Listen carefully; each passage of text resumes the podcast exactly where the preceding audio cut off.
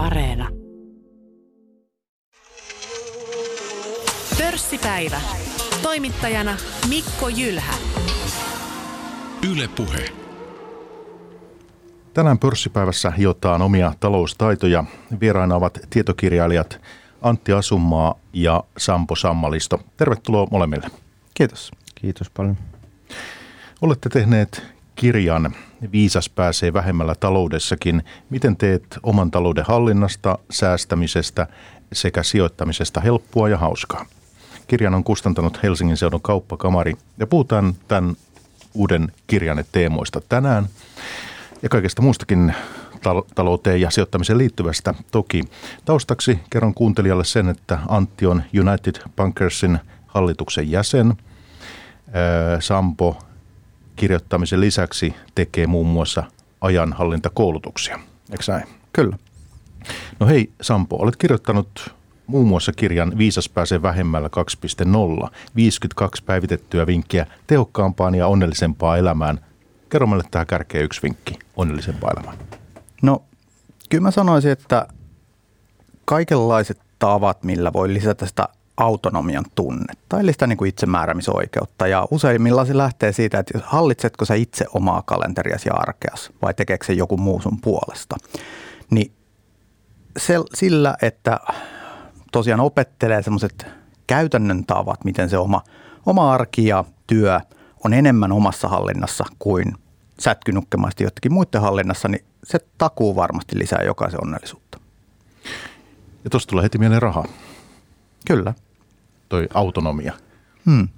Sehän on myös tietysti, niin kuin, jos on, on semmoinen mukava varallisuus itsellään, tai ainakin se tunne, niin jos sitä rahaa ei tarvitse joka päivä miettiä, että riittääkö se nyt sellaiseen elämään, mikä on ihan tarpeeksi hyvä, niin, niin eihän silloin semmoista vapauden ja autonomian tunnet kyllä varmasti ole. Mutta sitten jos nyt talousasiat on kunnossa, niin sillä riittävällä tasolla, niin, niin totta kai sitä on semmoinen vapautuneempi tunne, voi, voi keskittyä muihin asioihin.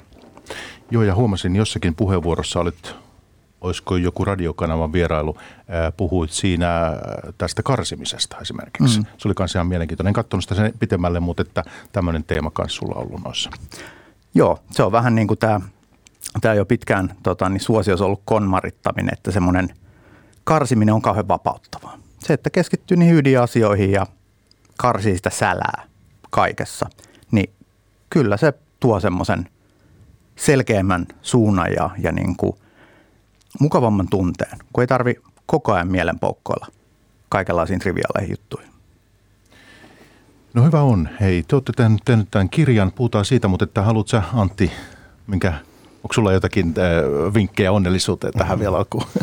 No joo, ehkä tuohon samaan teemaan, että raha ei välttämättä kyllä tee onnelliseksi, mutta raha antaa tiettyä vapautta, eli vähän täydentäen tota, että – raha antaa kuitenkin mahdollisuuden tehdä, tehdä valintoja, jotka jo saattaa johtaa onnellisuuteen. Esimerkiksi vaikka, että päättää olla tekemättä liikaa töitä, se yleensä vaatii, vaatii rahaa, mutta johtaa sitten onnellisuuteen. Että aika samoin opeilla mennä. Entä sitten, äh, mihin negatiiviseen raha voi johtaa? Raha voi ottaa todella moneen negatiiviseen. Suomalaisilla ehkä suurin ongelma on maksuhäiriömerkinnät, eli se on sitten se rahan puute, joka on johtanut siihen, mutta koska noin 400 000 suomalaisella on, on maksuhäiriömerkintä ja siitä, siitä se on erittäin huolestuttavaa. Mutta voi raha käy, niin kun, vaikka rahaa olisi paljonkin, niin voi se johtaa tiettyihin ongelmiin – rahaa voidaan esimerkiksi käyttää väärin vallankäytön välineenä tai muuten, mutta jokainen me kuitenkin nykyyhteiskunnassa rahaa tarvitaan, eli tärkeä asia keskustella. Tämä teidän kirja nyt ilmestyi hetkinen toukokuun lopussa, eikö näin? Joo. Ja tosiaan niin kustantajana tässä Helsingin seudun kauppakamari, te kirjoitatte tässä näin. Omina kouluaikoinanne 80- ja 90-luvuilla – tätä, eli siis henkilökohtainen taloussijoittaminen opetusta ei tarjottu juuri lainkaan, joten olemme joutuneet opettelemaan riittävät taloustaidot oma-aloitteisesti. Olemme kooneet tähän kirjan ne opit, joita olisimme toivoneet itse saama, saaneemme parikymppisinä, kun aloimme ansaita omaa rahaa ja rakentaa omia henkilökohtaisia taloustapojamme. olisimme todennäköisesti huomattavasti varakkaampia, jos olisimme jo nuoresta aikuisiasta lähtien tehneet oikeita talouspäätöksiä ja välttäneet tekemämme sadat talousvirheet. Tätä kirjaa ei kuitenkaan ole tarkoitettu ainoastaan parikymppisille, vaan kirja sisältää mielestämme hyödyllisiä vinkkejä ja työkaluja kaikille työikäisille suomalaisille. Eli siis lähti tästä ajatuksesta tehdä nuorille talousopas. Joo, joo, just niin kuin kirjoitettiin tuossa, että itse ehkä koin, että tuolta riittävät taloustaidot, mitkä jokaisen pitäisi olla, niin ehkä kolmekymppisen suunnilleen alkoi olla homma hallussa. Ja, ja tosiaan, jos olisi, olisi ne taidot ollut silloin parikymppisen jo, niin tosiaan tilanne olisi ollut erilainen, virheet olisi vältetty ja varallisuus olisi kasvanut ihan eri tahtia. Ja, ja tota, niin tosiaan kyllä näitä koulussa olisi hyvä aika opettaa, vaikka siinä just lukioikäisenä kaikissa toisen asteen oppilaitoksissa. Ja tota, sitten se idea lähti, että halu, halusin kirjoittaa tämmöisen kirjan, joka tosiaan voisi toimia sekä tämmöisenä perusteoksena niin kuin sellaiselle vajaa parikymppiselle, mutta miksei kelle tahansa, koska ei ne taloustaidot monilla parttuneimmillakaan nyt ihan, ihan siellä riittävän hyvällä tasolla ole. Ja nämä Antti mainitsevat maksuhäiriömerkinnät on yksi hyvä esimerkki siitä, miten se voi ilmentyä. Ja tota, niin, sitten kun tämä idea lähti, mä sitten kypsyttelin sitä ja oltiin Antinkaa kaljalla yksi kerta ja joitain vuosia sitten. Ja mä kerroin tästä mun ideasta ja ehdotin, että voisiko hän toimia faktan tarkistajana, koska kuitenkin hän on sijoitusalan ammattilainen, mä en ole, niin on hyvä, että siinä on sitten joku, joku ammattilainen tarkistamassa näitä faktahommia. Ja tota, siinä meni hetki aikaa ennen kuin homma lähti käyntiin. ja Antti itse asiassa ehdottikin sitten, että mitä se tehtäisikin yhteisteos. Että kirjoitetaan yhdessä tämä kirja. Mä sanoin, että no hei, vielä parempi idea. Totta kai, let's go. Ja niin se kirja sitten lähti, lähti vireille ja tosiaan toukokuussa sitten ilmestyi kauppoihin. No nämä tässä tota, kirjoitatte, että tekemämme sadat talousvirheet, niin tässä on kysymään tietysti nyt tässä toimittajan uteliaisuudella, mm-hmm. että, että minkä, minkälaisia. Ja, ja äh, kirjan julkaisuvideolla, Sampo, sä kerrot, että auton hankkiminen oli sinulle semmoinen yksi. Joo.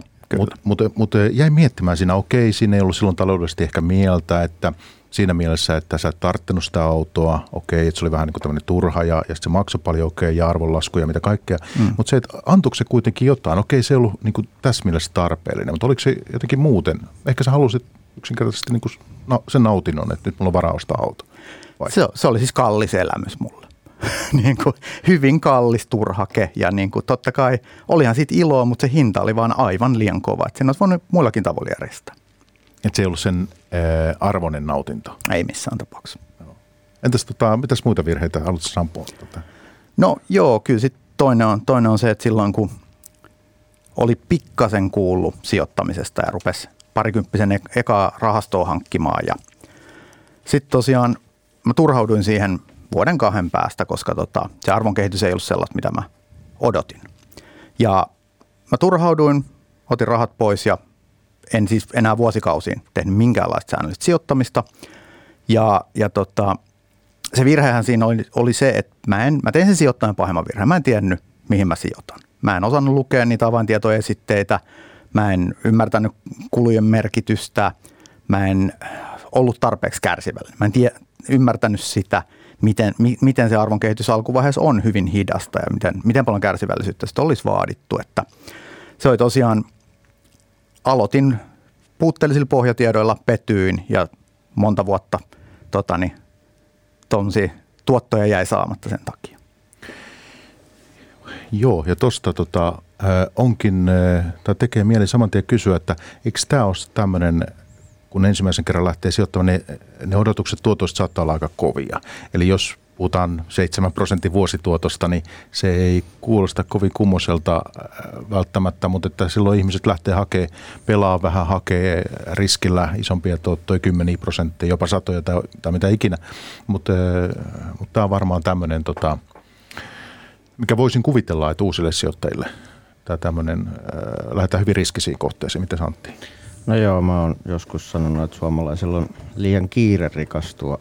Eli suomalaiset on hyvin aktiivista lottokansaa ja ne tuotto-odotukset on, on ihan epärealistisia. Eli kun näkee vaikka sijoittajilta nykyään, kun menee mihin tahansa palveluntarjoajille, niin kysellään taustatietoja, niin kaikki haluaa pientä riskiä tai kohtuullista riskiä, mutta sitten ihan älyttömiä tuottoja. Ja se ei ole mahdollista, koska tuottaja, tuottaja riski kulkee aina käsi kädessä, mutta siinä olisi suomalaisilla niin kuin reilusti opittavaa, että niin kuin aika on mm, sijoittajan yksi parhaista kavereista, eli niin kuin raha kasvaa kuitenkin suhteellisen hitaasti, mutta se kasvaa varmasti korkoa korolle ilmiön takia, joka, joka on yksi maailman tota, ihmeistä, jos Einsteiniin on uskominen ja miksi ei olisi. olisi eli saadaan niin kuin pääoman lisäksi myös tuotot, tuotot kasvamaan.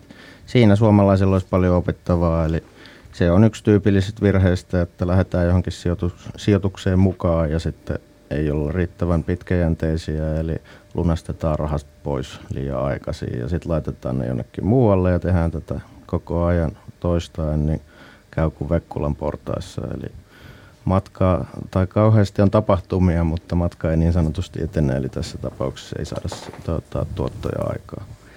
Ja osittain tätä ongelmaa ehkä niin kuin lisää somemaailma ja kaverit ja muut, eli aina kuullaan tarinoita satumaisista tuotoista ja sitten tulee vähän semmoinen olo, että no jos kaverikin sai, niin miksi minä saanut, mutta niitä, mitkä on paljon yleisempiä, ne virheiden johdosta saamatta jääneet tuotot, niin niitä ei sitten kerrota somessa eikä kavereiden kesken, eli se maailma vähän vääristyy siinä. Eli noin niin kuin voisi sanoa, että osakemarkkinan keskimääräinen tuotto on noin inflaatio plus 5-6 prosenttia. Ja tota, tällä hetkellä, kun inflaatio on nollassa, niin silloin tuotto-odotus osakemarkkinoiltakin on aika lähellä sitä niin 6-7 prosenttia. Ja sen yli, jos mennään, niin sitten pitää kasvattaa ihan älyttömästi sitä riskiä. Ja se ei usein, usein, jos riski ymmärtää oikein, niin sitä ei haluttaisi kuitenkaan tehdä. Eli siinäkin on yksi, yksi mikä tämän kirjan niin kuin ideoista oli, kertoa ihmisille, mitä ne realistiset tuotto-odotukset tota, ovat. Ja tuolla kirjassa on itse asiassa kaivettu, niin kuin, yritetty löytää pisimmältä aikaa dataa, mitä, mitä niin kuin eri omaisuusluokat tuottaa tyypillisesti. No, pari juttua tulee tuossa mieleen heti. E, ensin tapaus Wall Street Bets, niin e, mites pankkirina sitä ajattelit, kun nämä tota, otsikot tuossa alkuvuonna niin, niin nousi mediassa?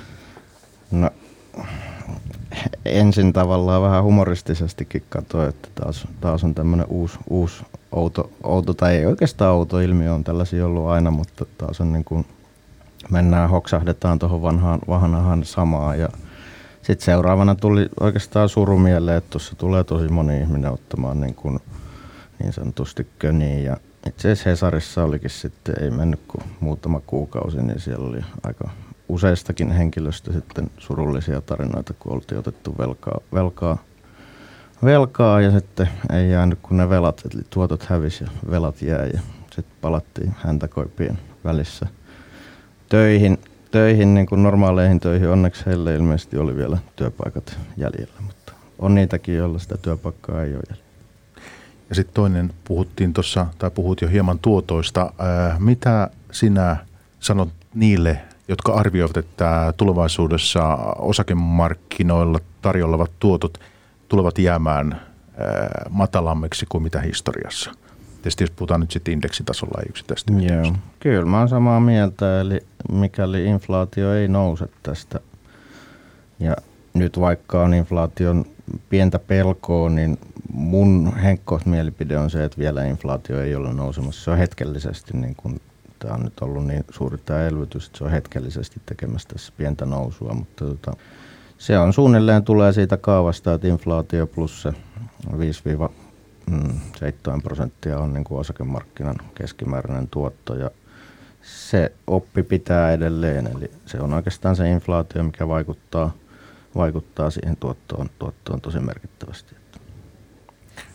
Öö, selvä. Ja tietysti arvostustasot on omansa tässä sitten vielä, että miten tämä ympäristö niitä Arvostustasot on omansa, eli nythän on elvytetty ihan älyttömällä kädellä. Ei maailman historiassa tavallaan ole näin maailmanlaajuista elvytystä niin kuin ollut, ollut oikeastaan. Eli tämä elvytys on yhdistettynä siihen, että korko, korkopapereista ei saada tuottoja, kun korot on jopa miinuksella, niin se on johtanut totta kai siihen, että raha on ajautunut tai hakeutunut pörssiin, pörssiin ja totta kai se on itseään vahvistava kierre, mutta uskoisin, että sekä Euroopassa että Yhdysvalloissa keskuspankit on hyvin, hyvin tietoisia tästä, tästä niin kuin, uh, tavallaan tilanteesta ja he ei niin kuin lopeta tätä elvytystä kuin seinään, joka olisi se niin kuin mun mielestä järkevin ratkaisu. Eli pikkuhiljaa ruvetaan vähentämään sitä elvytystä, niin voi olla, että jos tehdään tälleen rauhassa, niin voi olla, että se johtaa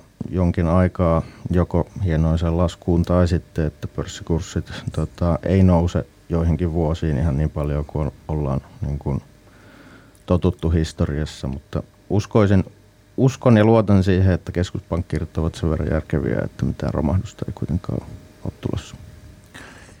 Puhutaan tosiaan eh, Antti ja Sampo tästä teidän kirjasta, sen teemoista, mutta se vielä tuossa Sampo jo hieman kertoi, että minkälaisia omia virheitä on tullut tehtyä matkan varrella, niin miten Antti, minkä sinä voisit tähän nostaa? Niitä on tullut Eikö näitä aina kiva paljon. muistella? joo, joo, niitä on tullut paljon, mutta onneksi ne on ollut opettavia myös. Että, että, on tullut niinku treidattua liikaa, eli valittua osakkeita, ostettua ja myyntyä. Siinä, ei ole, siinä on tapahtunut just se Vekkulan portaat, ainoastaan palvelun tarjoaja on vaan välityspalkkiolla tienannut. Sitä on tullut useasti, useasti kokeiltua, kokeiltua, vaikka kerran tehdystä virheestä pitäisi oppia, mutta ehkä semmoinen konkreettisin, mikä niin kuin mm, kyllä varmaan muistan koko elämän sattu opiskeluaikoina. Eli olen onnistunut mm, ennen IT-kuplan pahentumista ostamaan Soneran osakkeita. Ja nehän sitten nousi ihan älyttömästi IT-kupla-aikaa ja ehkä tuurilla sitten myin ne osakkeet. Samaan aikaan tosiaan, tosiaan opiskelijaelämää, eli budjetti oli, oli aika tiukka, mutta tuosta sai ehkä vähän, vähän, vähän siihen apuja ja osa saattoi mennä vähän hauskanpitoonkin. Ja sitten en ottanut ollenkaan, en budjetoinut menojani, eli en ottanut ollenkaan huomioon sitä, että verothan tulee pääomaverot maksuun vasta niin kuin pahimmillaan yli puolentoista vuoden, vuoden viiveellä. Eli sitten kun verottajalta tuli mukava, mukava kirje, niin se kyllä opiskelija nuorukaisen talouden pisti vähäksi aikaa täysin sekaisin. Eli siitä oppi myös se, että aha, verot, verot, verot tota, tulee aina maksuun, mutta myös, että menot pitää niin kuin ymmärtää, ymmärtää ottaa omassa taloudessa huomioon. Eikö se ole menomesta ollut silloin KY vai? oli joo. joo, joo. Tota, mutta siellä ehkä tuli KY ja Arkku oli semmoinen okay, kova joo. kaksikko. Mutta siinä saa pientä, pientä ekstra niin kuin illanviettoa sitten. Mutta hei, okei, eh, sen verran vielä eh, vähän teidän taustoista, niin eh, Sampo, niin miten ollaan tähän studioon nyt päädytty? Haluatteko kertoa hieman tuota, taustoistanne? Joo. Tota, mä itse olen työelämässä ollut sen 15 vuotta, toiminut erilaisissa asiantuntijatehtävissä ja tota, aika laidasta laitaa. Mä oon ollut geenitutkijana, liiketoimintakonsulttina, olen vetänyt kansainvälistä myyntiä, liiketoiminnan kehitystä sekä sitten viimeisimpänä innovaatioiden kaupallistamista ja kansainvälistämistä. Ja hyvin erilaisissa paikoissa, että on kokemusta ihan PK-yrityksistä lähtien tuonne Fortune 500-firmoihin ja yksityisen sektorin lisäksi myös julkisella puolella ollut aika paljon – ja tota, ää, tosiaan sitten näiden päivätöiden lisäksi sitten, tota, kun mä oon tämmöinen kronne itseni kehittäjä, mä koko ajan mietin uusia tapoja tehdä asioita paremmin, saada elämästä vähän enemmän, enemmän iloa irti. Ja tota, niin vuonna 2012 päädyin sitten tota, niin bloggaamaan tästä aiheesta. Perustin blogin nimeltä Viisas pääsee vähemmällä, missä mä kirjoittelin paljon esimerkiksi just työelämään liittyviä, mutta paljon muitakin tämmöisiä näitä mun kehittämiä ja oppimia tekniikoita ja prosesseja. Ja tosiaan vuonna 2014 sitten, sen jälkeen kun muuhun kirjakustantaja oli ottanut yhteyttä, niin nämä muuntui sitten kirjaksi, viisas pääsee vähemmällä. Ja sen jälkeen on sitten myös, myös käynyt sitten paljon, paljon tota, niin, yrityksissä vetämässä tällaisia ajanhallintakoulutuksia silloin, kun yhteyttä on otettu. No mitä tämmöisissä koulutuksissa niin sä sitten opetat? No paljon tämmöistä niin kuin asiantuntijan tarvitsemaa niin kuin, ää, työtapojen järkeistämistä. Eli, eli miten, miten suunnitellaan, priorisoidaan työtään paremmin, vältetään turhia keskeytyksiä ja tällä hyvin konkreettisia ja tutkitusti tehokkaita tapoja, miten, miten sitä niin kuin ajatusta ja asiantuntijatyötä tehdään järkevämmin. Saadaan enemmän niitä oikeita tuloksia aikaan, mutta sitten vähennetään semmoista turhaa kiire- ja stressin tunnetta. Selvä. Antti, haluaisitko kertoa lyhyesti, että miten eh, sä oot UB päätynyt Suomen pankkiriliikkeen kautta? Mutta tosiaan... No, joo. joo, eli silloin kun mä olin kauppatieteiden maisteriksi valmistunut, niin työllistyin tämmöiseen pieneen PK-instituutiolle sijoituspalveluja tarjoavaan, tarjoavaan yhtiöön, ja, joka oli osa, osa konsernia, konsernia tämä yhtiö. Ja sitten kävi niin, että vähän, vähän yli vuoden päästä niin kuin töiden aloittamisesta, niin tota, tämä konserni ilmoitti, että heidän strategia on vähän muuttunut ja he joko lopettaa, lopettaa tämän yhtiön tai sitten johto, johto ostaa se itselleen. Siinä oli kaksi vaihtoehtoa. Ja tietysti opiskeluiden jälkeen tota, säästöt oli aika, aika vähissä, mutta tota, jotenkin, jotenkin sitä sitten – tota, vähän lainaamalla ja ne viimeiset säästöt käyttämällä, niin lähettiin, lähettiin kollegoiden kanssa, kanssa haasteeseen, eli ostettiin, ostettiin työpaikkamme ja rakennettiin siitä sitten tota, noin viiden hengen, viiden hengen pienestä yhtiöstä tota, noin parikymmentä henkeä työllistävä sijoituspalveluyhtiö ja elettiin jotain 2010 aikaa, kun tämä niin kun sijoituspalveluita koskeva lainsäädäntö rupesi, rupesi kiristymään merkittävästi ja alalla on puhuttukin tämmöisestä sääntelytsunamista, mikä nyt ei välttämättä vieläkään, vieläkään ohi, mutta silloin tajuttiin, että tämmöinen parinkymmenen hengenkin sijoituspalveluyhtiö voi olla vähän liian pieni vastatakseen niihin, niihin niin kuin sääntelyn tuomiin haasteisiin. Ja sitten alettiin miettiä ratkaisuita, ratkaisuita ja järkevimmäksi löydettiin tämmöinen kolmen kilpailijan välinen fuusio, eli kolme kilpailijaa laittoi hyttyt yhteen, josta sitten muodostui Suomen pankkiriliike ja olin sitten siinä hallituksen puheenjohtajana koko, koko yritys, yrityksen tota, olemassaoloajan.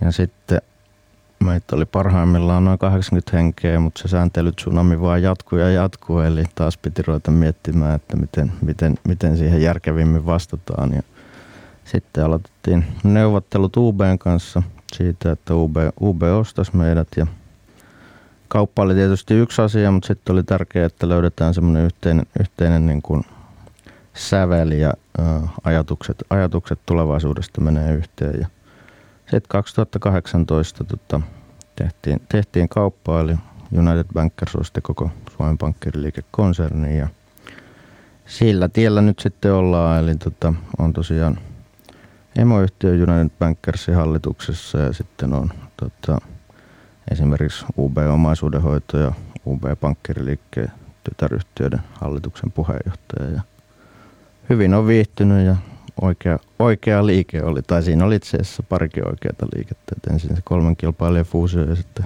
UBn, UBn kanssa hynttyyt yhteen. Ylepuhe pörssipäivä.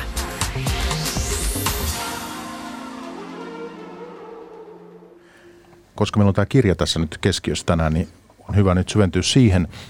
Eli Viisas pääsee vähemmällä taloudessakin. Miten teet oman talouden hallinnasta, säästämisestä sekä sijoittamisesta helppoa ja hauskaa? Tänään vieraina Antti Asumaa tuossa viimeksi äänessä ja sitten Sampo Sammalisto myös. Niin eh, nyt sitten Sampo, sinä olet tätä kirjassa tätä ikään kuin taloudenhallintaa, elämänhallintaa, näitä, näitä teemoja käsitellyt. Ja yksi, mikä voitaisiin ekana ottaa tähän, on tämä budjetointi. Mm-hmm ja sitä korostat, sen merkitystä omassa taloudessa, niin eh, itse on aika huono budjetoimaan mitään. Mm-hmm. Niin eh, tuota, onko tämä nyt, ja tietysti taloudessa on paljon olisikin parannettavaa tässä omalla kohdalla, että sikäli, että, että varmaan kannattaisi, mutta että mä voisin kuvitella, että tämä on aika tyypillistä. Että... Joo, Joo ei, se, ei se todellakaan harvinaista ole ja tota, niin, ei ole mullakaan mikään, niin kuin sanoin, myöhemmällä iällä vasta oppinut itse sen kuukausibudjetoinnin taidon ja, ja tota, niin, kyllä mä väitän, että se on useimmille henkilöille se semmoinen oman talouden kohentamisen ja, ja pitkäjänteisen vaurastumisen kulmakivi. Ilmasta budjetointia ainakin tämmöisen tavallisen ihmisen on hyvin vaikea rakentaa semmoista varallisuutta ja, ja niin kuin ottaa sitä taloutta omaa haltuunsa. Että kyllä, kyllä se on mun mielestä hyvin, hyvin keskeinen juttu ja, ja siitä se niin kuin monet asiat mun mielestä lähtee. Mutta eikö se riitä, että mulla tulee palkkatilille, mä maksan laskut, laitan syrjään itselleni jotakin, loput käytän? Joo, no toihan on jo budjetointia. Jossa, jos Nyt se riittää niin kuin, tämmöinen? No käytännössä joo, että siis tämä on, tää on se, miten mä neuvon budjetoimaan kanssa, että heti palkkapäivänä ää, tekee tosiaan sen, että laskee eka, että mitkä on ne pakolliset laskut ja kulut. Ne ihan ne välttämättömät elinkustannukset. Sen jälkeen päättää tosiaan paljon haluaa säästää ja sijoittaa. Se voi olla pieni summa, se voi olla iso summa, kunhan jotain. Ja sitten sen jälkeen tosiaan se, että kuinka paljon sitten haluaa varata siihen kuluttamiseen hauskanpitoon. Se on oikeasti noin yksinkertaista, mutta siitä pitää tehdä se säännöllinen tapa. Ja, ja se onnistuu helpoiten esimerkiksi itsellä sille, että mulla on kuu, toistuva kalenterin merkintä joka kuukausi. Siellä on checklisti, teen nämä asiat. Silleen se, niin kuin, se muistaa tehdä ja se, se alkaa, alkaa muodostaa semmoisen arkisen tavan. Ja se, missä mä itse töppäsin tämän vuosikausia ja mikä on kovin yleistä, että usein ihmiset ajattelee että no mä säästän sit mitä, kun palkkapäivä tulee, mä säästän ja sijoitan sen, mitä jäi jäljelle viime palkasta. No yleensä se on aika paljon vähemmän kuin mitä olisi alun perin halunnut.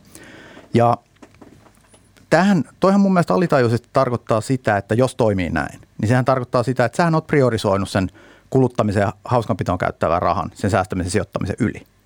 Mutta jos haluaa ottaa sen oman talouden ja vaurastumisen haltuun, niin se pitää kääntää toisinpäin. Ja sen takia tässä mun kuukausibudjetointineuvossa, minkä säkin kuvasit jo ennen kuin aloin vastaamaan, niin siinä onkin just tämä järjestys. Pakolliset elinkustannukset, säästöt, sijoitukset ja sitten vasta se niin kuin kulutus ja hauskanpito. Kaikkea näitä pitää tehdä, mutta mikä on se niin kuin tavallaan se mentaalipriorisointi, niin sillä on tosi paljon merkitystä. Tämmöinen, Jenkeissähän tätä heti palkkapäivänä säästö- ja sijoitusten tekemistä kutsutaan tämmöiseksi pay yourself first mentaliteetiksi. Ja se on musta niin kuin aika hyvä semmoinen nyrkkisääntö. Niin, eli tähän budjetointiin riittää ihan näinkin yksinkertainen. Ei tarvitse sitä miettiä, että laitanko mä nyt elintarvikkeisiin nyt tämän summan ja, ja tota, ulkona syömisen tietyn summan, vaan että ihan tämmöinenkin voi riittää. Joo, kyllä. Ja siis mä itse niin kirjastota kuvailen, niin mun mielestä just tämä ruokakauppaan laittava raha, niin se on niitä pakollisia elinkustannuksia, kun sitten taas se ravintolassa syöminen on pääsääntöisesti sitä niin kuin hupia hauskanpitoa. Työpaikkalounaat on ehkä siinä välimaastossa, se voi itse päättää, mihin se haluaa laittaa. Mutta, mutta näin se niin kuin, ei sitä ton isommalla tasolla tarvitse tehdä. Ja jotkut tykkää tehdä se yksityiskohtaisemmin, mutta whatever works on oikeastaan se mun san, sanoma sinänsä. Että kunhan sulla on systeemi, mikä toimii sulle ja sua ei kaduta jälkikäteen ne valinnat, mitä sä teit. Siellä on monia tämmöisiä käytännön asioita, mitä Sampo siinä omassa osuudessasi nostat esiin ja, ja totta, tosiaan tämä kuukausibudjetointi, sitten säästämisen ja sijoittamisen automatisointi, kuluseuranta, usean pankkitilin hyödyntäminen, tavaroiden kuten kirjojen lainaaminen ostamisen sijaan, loma-asunnon vuokraaminen, käteisellä ja debitkortilla maksaminen, asumismuotojen vertailu, kaikenlaista. Mutta että, mitäs jos vielä haluat ikään kuin tätä, jos mietitään kokonaisuutta, että meillä on se kuuntelija, joka haluaisi nyt ottaa sitä omaa taloutta haltuun tässä ja, ja löytää niitä keinoja, niin mitäs meidän kannattaisi niin tässä erityisesti korostaa no, ton budjetoinnin lisäksi? Mm, no sitten sit oikeastaan vähän sitä just, että ää, näitä tämä maksutavat on, on mun mielestä yksi semmoinen tosi tärkeä juttu. Että tosiaan, niin kuin tuossa parin kertaa jo mainittiin, nämä maksuhäiriömerkinnät on tosi yleisiä. Siis jos miettii, väestön suhteet on todella todella yleisiä.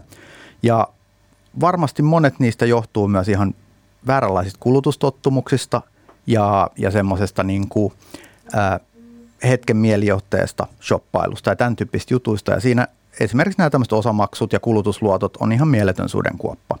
Et ihan jos se, että jos siinä omassa arjessaan ö, oppii säästämään isompiin hankintoihin rahat ja maksaa ne sitten pankkikortilla sen sijaan, että, että tota, niin, sortuu siihen osamaksuilla ostamiseen, josta sitten pikkuhiljaa saattaa kertyä aika kovat kuukausittaiset kustannukset, niin tämän tyyppinen niin kuin, se velaksi elämisen niin kuin välttäminen on, on niin kuin kyllä asia, missä, mikä varmasti moni auttaisi tosi paljon niin kuin kohentaa sitä omaa talouttaan. Ja mistä kirjassakin on juttu, niin asumisen miettiminen. Eli, eli Sinä esimerkiksi lähdit sitten aikoinaan opiskeluvuosina, niin oliko se niin, että lähdit ostaa töölöstä yksiö ja sitten se lähti? Joo, kyllä. Eli se on kuitenkin vaurastumisessa se yksi.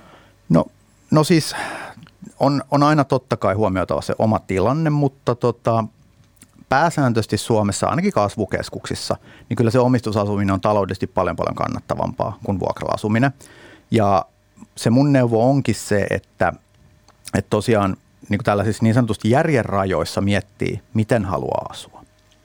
Ja sen jälkeen miettii, että miten se kannattaa rahoittaa ja vertailee näiden eri rahoitustapojen kuluja.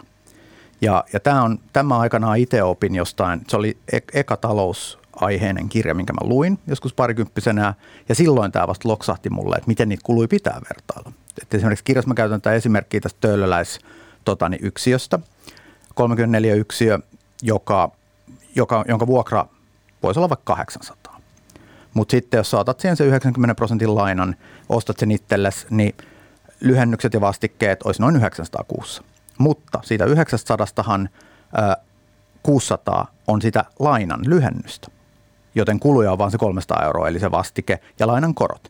Eli oikeastihan sä saat saman asian joko maksamalla 800 euroa kuussa tai 300 euroa kuussa. Ne on ne verrattavat kulut.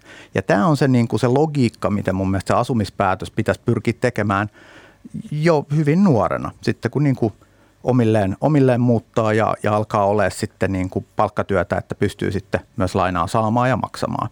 Niin se on, se on, se niin kuin, se on semmoinen kantava teema ylipäänsäkin tässä kirjassa, että toki on, on paljon mokia, mitä kaikkien kannattaa välttää, mutta sitten monet asiat on tilannekohtaisia, ne riippuu sun tavoitteista ja sun mahdollisuuksista. Ja oleellista on se, että tekee ne laskelmat, vertailee. Se, se, se on se ainoa tapa tehdä niitä oikeita valintoja tosi monissa talouskysymyksissä. Antti, mitäs sä haluaisit tähän ö, oman talouden hallintaan ja, ja tämmöisiin, tämmöisiin tota, mistä Sampo puhuu, niin mitä sä haluaisit nostaa?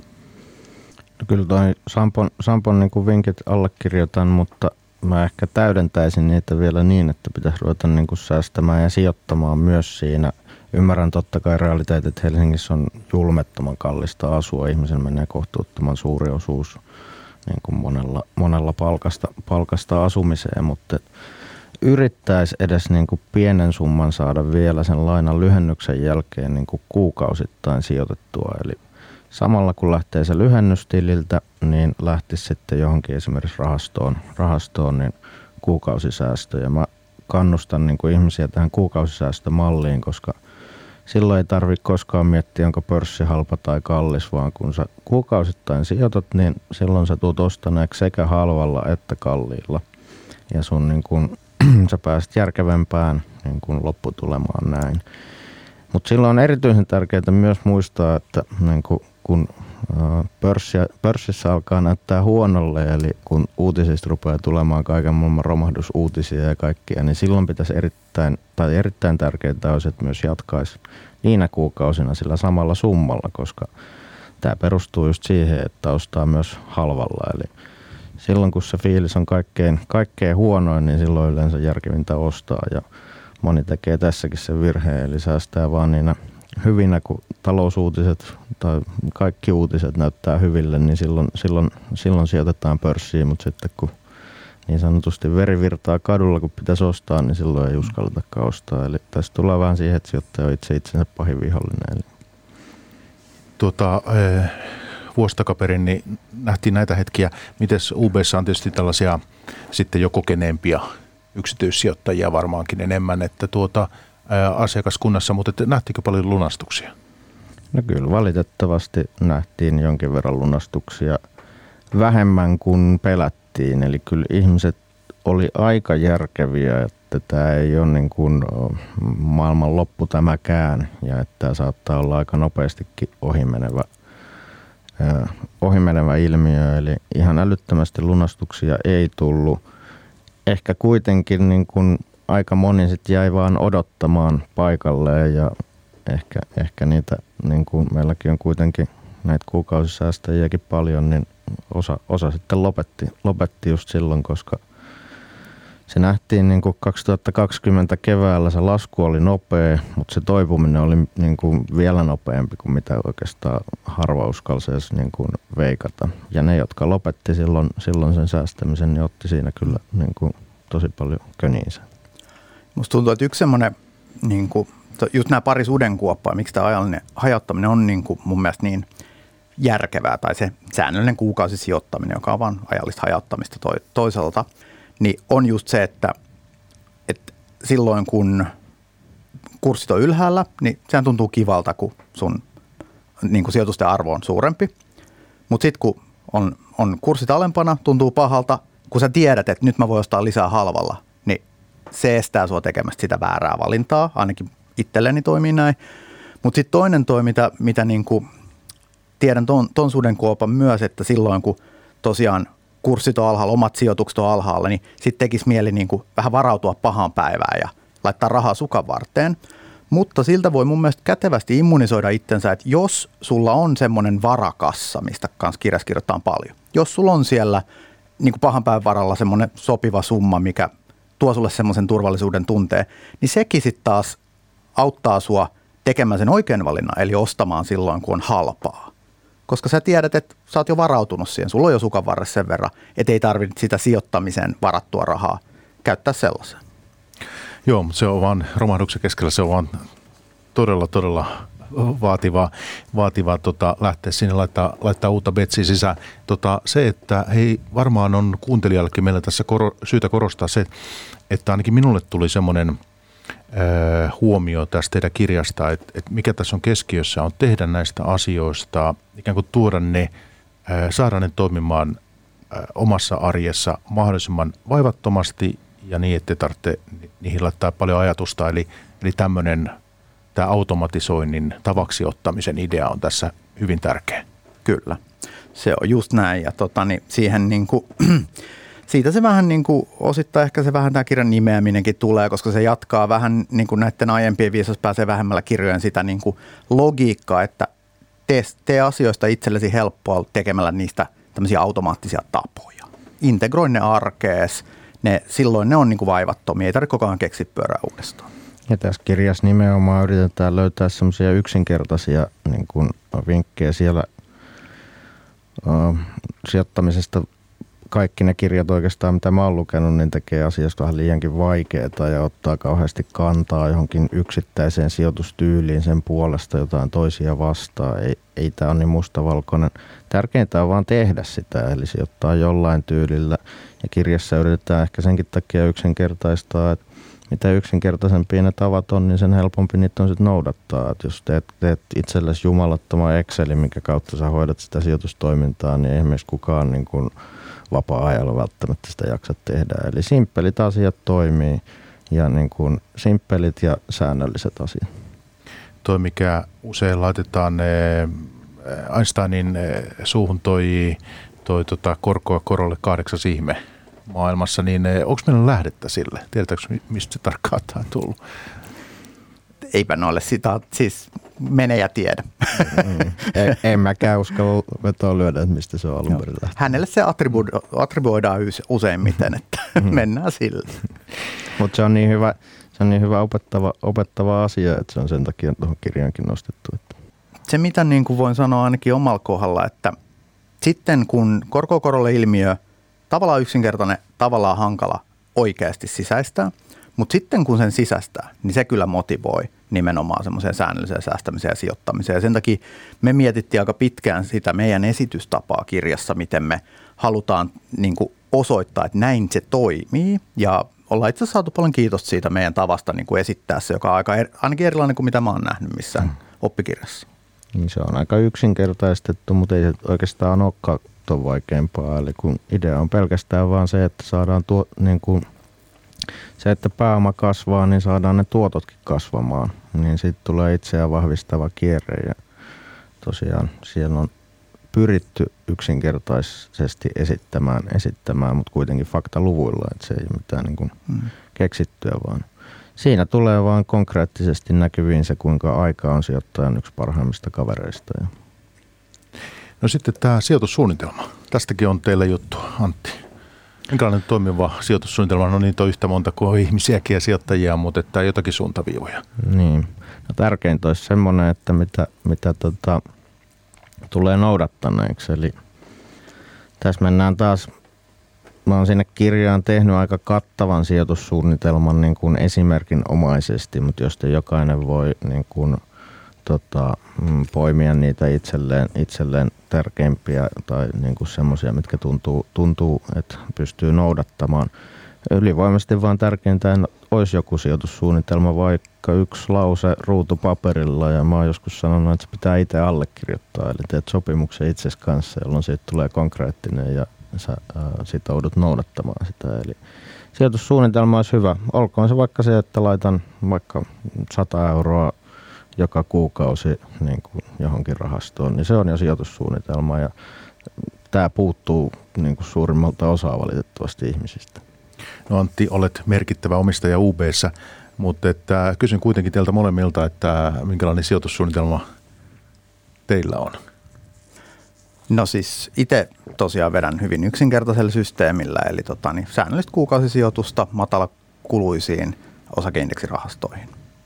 Se on, se on tota, niin mulla on tietty semmoinen minimi, minimi tota, niin summa, minkä sinne laitan ja jos sattuu olemaan parempi kuukausi, niin sitten laitan enemmän. Just näin, just näin. Joo.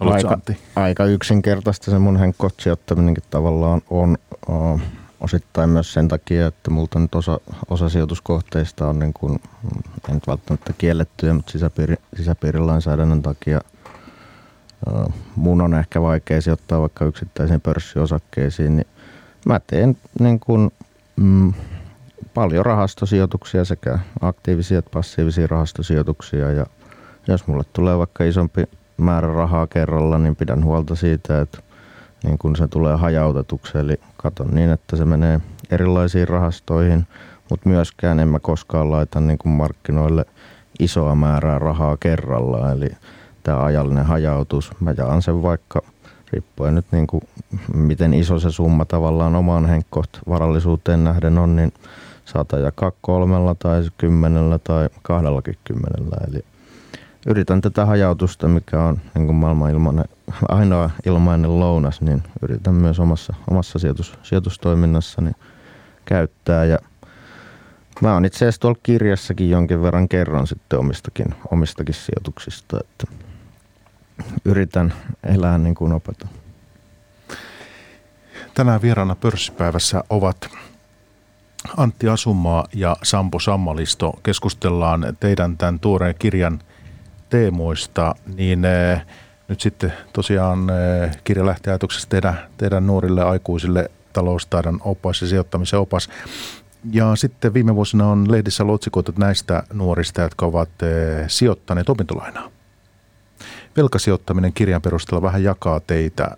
Sä Antti, et kovin myötämielisesti suhtaudu siihen, että velalla lähtee osakemarkkinoilla ainakaan.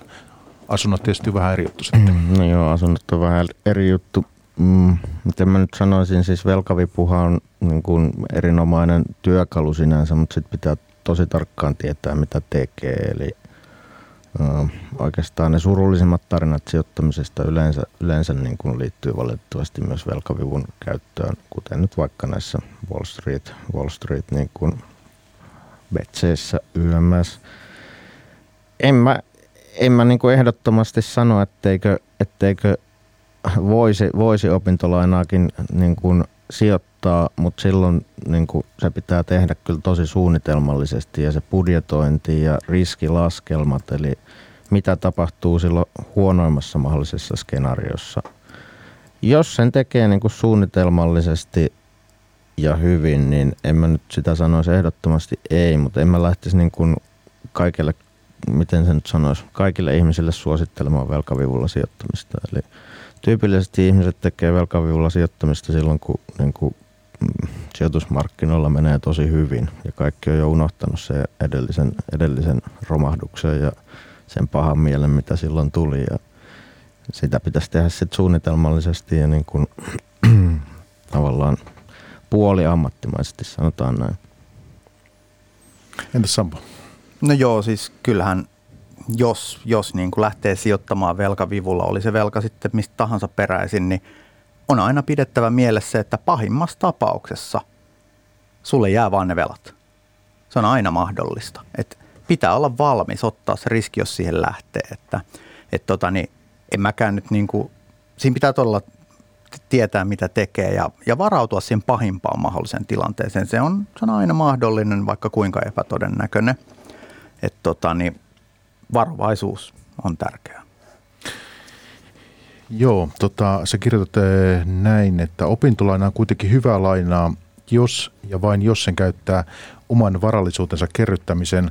Näin ollen suosittelen harkitsemaan opintolainan käyttämistä joko oman tai sijoitusasunnon omarahoitusosuutena tai sijoittamalla pitkällä aikavälillä arvopapereihin. Niin tota, okei, mutta kun on nuori, niin eikö silloin kannata kerätä kokemuksia ja tota, nauttia nuoruudesta ja, ja tutustua erilaisiin kulttuureihin ynnä muuta? No totta kai se on näinkin ja, ja kyse on niin kuin aina vähän sitä balanssista, niin kuin kaikessa rahan käytössä. Että tota, niin, äh, mun mielestä paras sanonta, mitä mä ikinä kuullut rahan käytöstä on se, että pitää säästää ja sijoittaa niin, että voi nukkua yönsä hyvin ja tuhlata sen verran, että huvittaa nostaa aamusängystä. Ja niin kuin, jo, sen, se balanssi on se, mikä jokaisen on löydettävä. Ja, ja tota, niin usein, usein kun lukee talousasioista, niin, niin kallistutaan liikaa jompaan kumpaan ääripäähän. Puhutaan firettämisestä tai, tai puhutaan tota, niin, sitten niin kuin just tällaisesta muuten niin kuin hedonismiin niin kuin rahan käytöstä ja tällaisesta. Että et tavallaan, että se tasapaino on tylsää, mutta kun se on se juttu kaikessa. Mutta se, että mikä se tasapaino itse kullekin on, niin se pitää itse löytää ja hakea. Niin tasapaino, tota, mikä minulla on tässä mielessä, että joskushan säästäminen, niin sehän saattaa mennä aika pitkälle ihmisessä, että saituus, itarous, mitä se sitten on, mutta että tavallaan ihminen saa aika paljon nautintoa siitä, että kuluttaa mahdollisimman vähän. Varmaan tota, tämmöisiäkin olette mahdollisesti elämän aikana törmännyt tällaisiin tota, piirteisiin ihmisessä. Siis ihmisillä on hirveän erilaisia rahasuhteita. Ei se, niin kuin, se on, se on niin, kuin, niin sanotusti whatever works. Et jos, jos jollekin se on se, niin kuin miten se raha tuo onneen, niin mikä siinä.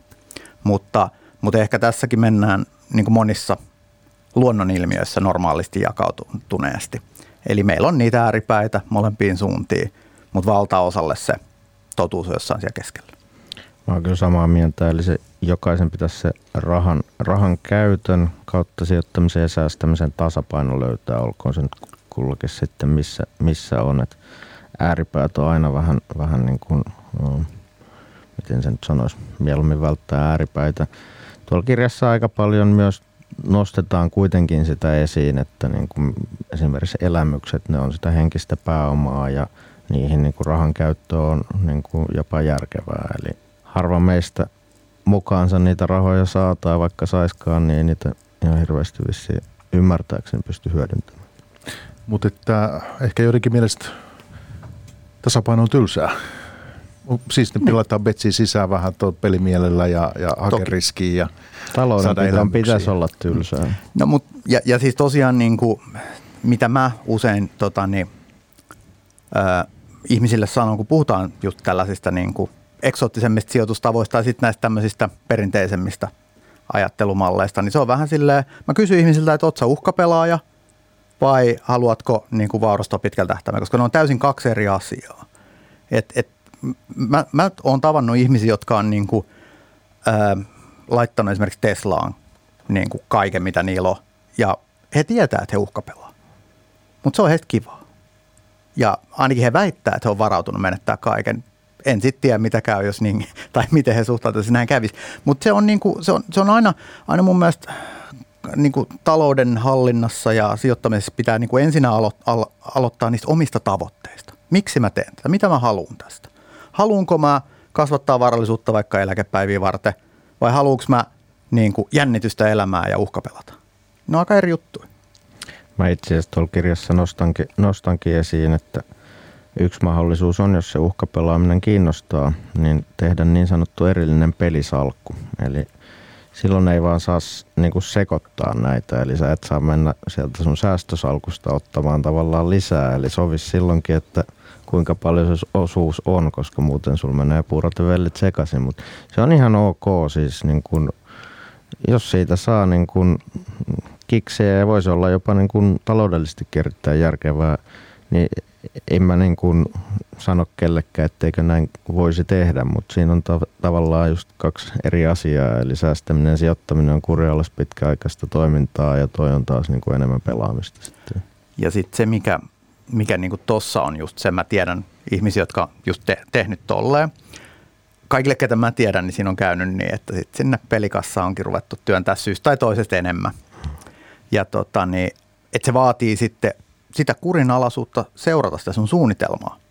Tässäkin, niin kuin muutenkin sijoitustoiminnassa. Se oma sijoitussuunnitelma, sen systemaattinen toteuttaminen ja se kurinalaisuus, niin siitä ei kyllä lipsu yleensä kannattaisi. No hei, tota, äh, mitäs me nyt tähän voitaisiin loppuun vielä meidän kuuntelijalle sanoa? Siis nyt tässä keskiössä on se, että näistä asioista, mitä tänään ollaan tässä sivuttu, näitä talouden pidon äh, asioita, niin ottaa tota, tavaksi ja osaksi arkeaan. Ja hetkinen Sampo, sinulla oli hetkinen neljä tämmöistä keinoa, miten pystyy omia tapojaan niin kuin muuttamaan. Muistanko mä nyt väärin?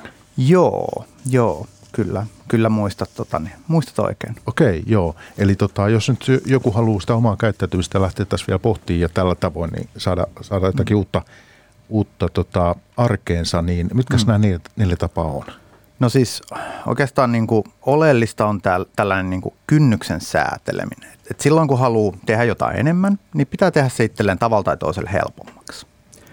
Ja vaikka tässä taloudenpidossa, niin se, että automatisoi sitä vaikka sen kalenterissa olevan tarkistuslista avulla, niin se on tapa tehdä siitä helpompaa. Sehän ei voi tuntua muuten pakkopullolta. Mutta sitten taas asioita, jonka niin kuin, jota haluaa välttää, niin sitten taas nostaa sitä kynnystä. Pyrkii tekemään sitä jollain tavalla vähän vaikeammaksi. Esimerkiksi niitä jollain tavalla vaikka heräteostoksia hillitä. Niin, se on yksi tapa. Esimerkiksi ei kannata vaikka luottokorttia mukana. Se voi olla yksi tapa. No sitten tota, niin, tosiaan tällainen niin kuin se, että linkittää ajallisesti asioita. Eli jos sulla on joku jo olemassa oleva tapa, niin se, että sä – sä linkität, linkität uuden tavan siihen mukaan, koska useimmitenhan niin kuin uusien tapojen sisäajaminen, niin se tota, karjutuu vaan siihen, että unohdetaan toistaa tarpeeksi kauan, jotta siitä muodostuu semmoinen automaattinen tapa meille. Niin vaikka tässä taloudenpidossa, niin yksi tällainen ajallinen triggerihän on just esimerkiksi se, että monet meistä maksaa vaikka vuokraa tai laskuja siinä palkkapäivänä. Niin kun sä linkität siihen myöskin ne omat säästösijoitustoimet, niin sen voi toteuttaa – niin kuin tällä tavalla. Ja tota, niin, sitten oleellisia juttuja tässä tapojen opettelussa on se, että kannattaa aloittaa pienestä. Eli ei yritä niin kuin sitä vaikka oman taloudenpidon remonttia tehdä tota, niin, kertaheitolla kaikkea, vaan aloittaa siitä yhdestä jutusta. Vaikka just siitä, että se on se kuukausi säästäminen ja sijoittaminen. Opettelee sen eka kunnolla ennen kuin alkaa sitten lisää muita asioita. Ja sitten se, että on, on kärsivällinen. Että uusien tapojen luomisessa kestää kauan. Siis tutkimusten mukaan keskimäärin kaksi kuukautta ennen kuin homma alkaa sujuu, niin pitää olla kärsivällinen ja myöskin tavallaan armollinen itselleen. Että aina kun lähdetään jotain uusia, uusia tapoja sisään ajamaan, niin aina tapahtuu niitä lipsahduksia. Me vähän niin kuin unohdetaan ja sorrutaan takaisin sinne vanhaan huonoon tapaan. Sitä käy kaikille. Ja siitä ei pidä masentua eikä piiskata itseään, vaan tärkeintä siinä tapauksessa on vaan se, että mahdollisimman nopeasti taas hyppää takaisin se hevosen selkään tekemään sitä uutta oikeaa juttua, mitä haluaa. Eli semmoinen, semmoinen, niin kuin, semmoinen nimenomaan semmoinen armollisuus siitä, että ei kannata lannistua siitä ekasta töppäyksestä. Sitä käy kaikille, mutta pitää vaan jatkaa, jatkaa tota, niin sitä yrittämistä. Mitä sä haluaisit Antti tähän loppuun vielä nostaa? No mun mielestä niin kuin sijoittamiseen liittyen Sampolla oli hyviä, hyviä säästämiseen ja osittain myös sijoittamiseen, mutta niin kuin tärkeintä on se, että aloittaa heti. Että tota, ei edes miettiä sitä, että onko nyt kurssit ylhäällä vai alhaalla vai onko ne siinä keskivälissä, vaan aloittaisi joka tapauksessa heti.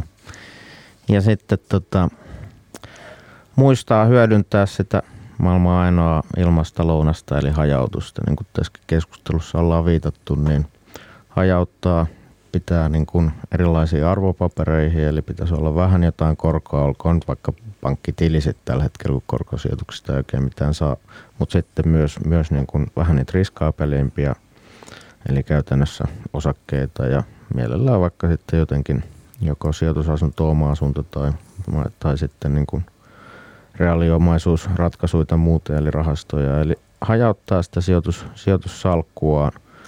Sekin on ihan tutkittu asia, että suomalaisilla on niin kuin, no tässä nyt oli tutkittu pelkästään pörssiosakkeita, mutta suomalaisilla on niin kuin ihan kohtuuttoman vähän pörssiosakkeita tyypillisesti. Eli siinä niin kuin ihan turhaan nostetaan sen ö, salkun tavallaan riskiä saamatta sille riskille, riskille vastaavaa niin kuin hyötyä, eli se hajautus. Sen lisäksi vielä siihen hajautukseen just se ajallinen hajautus, eli ei all in.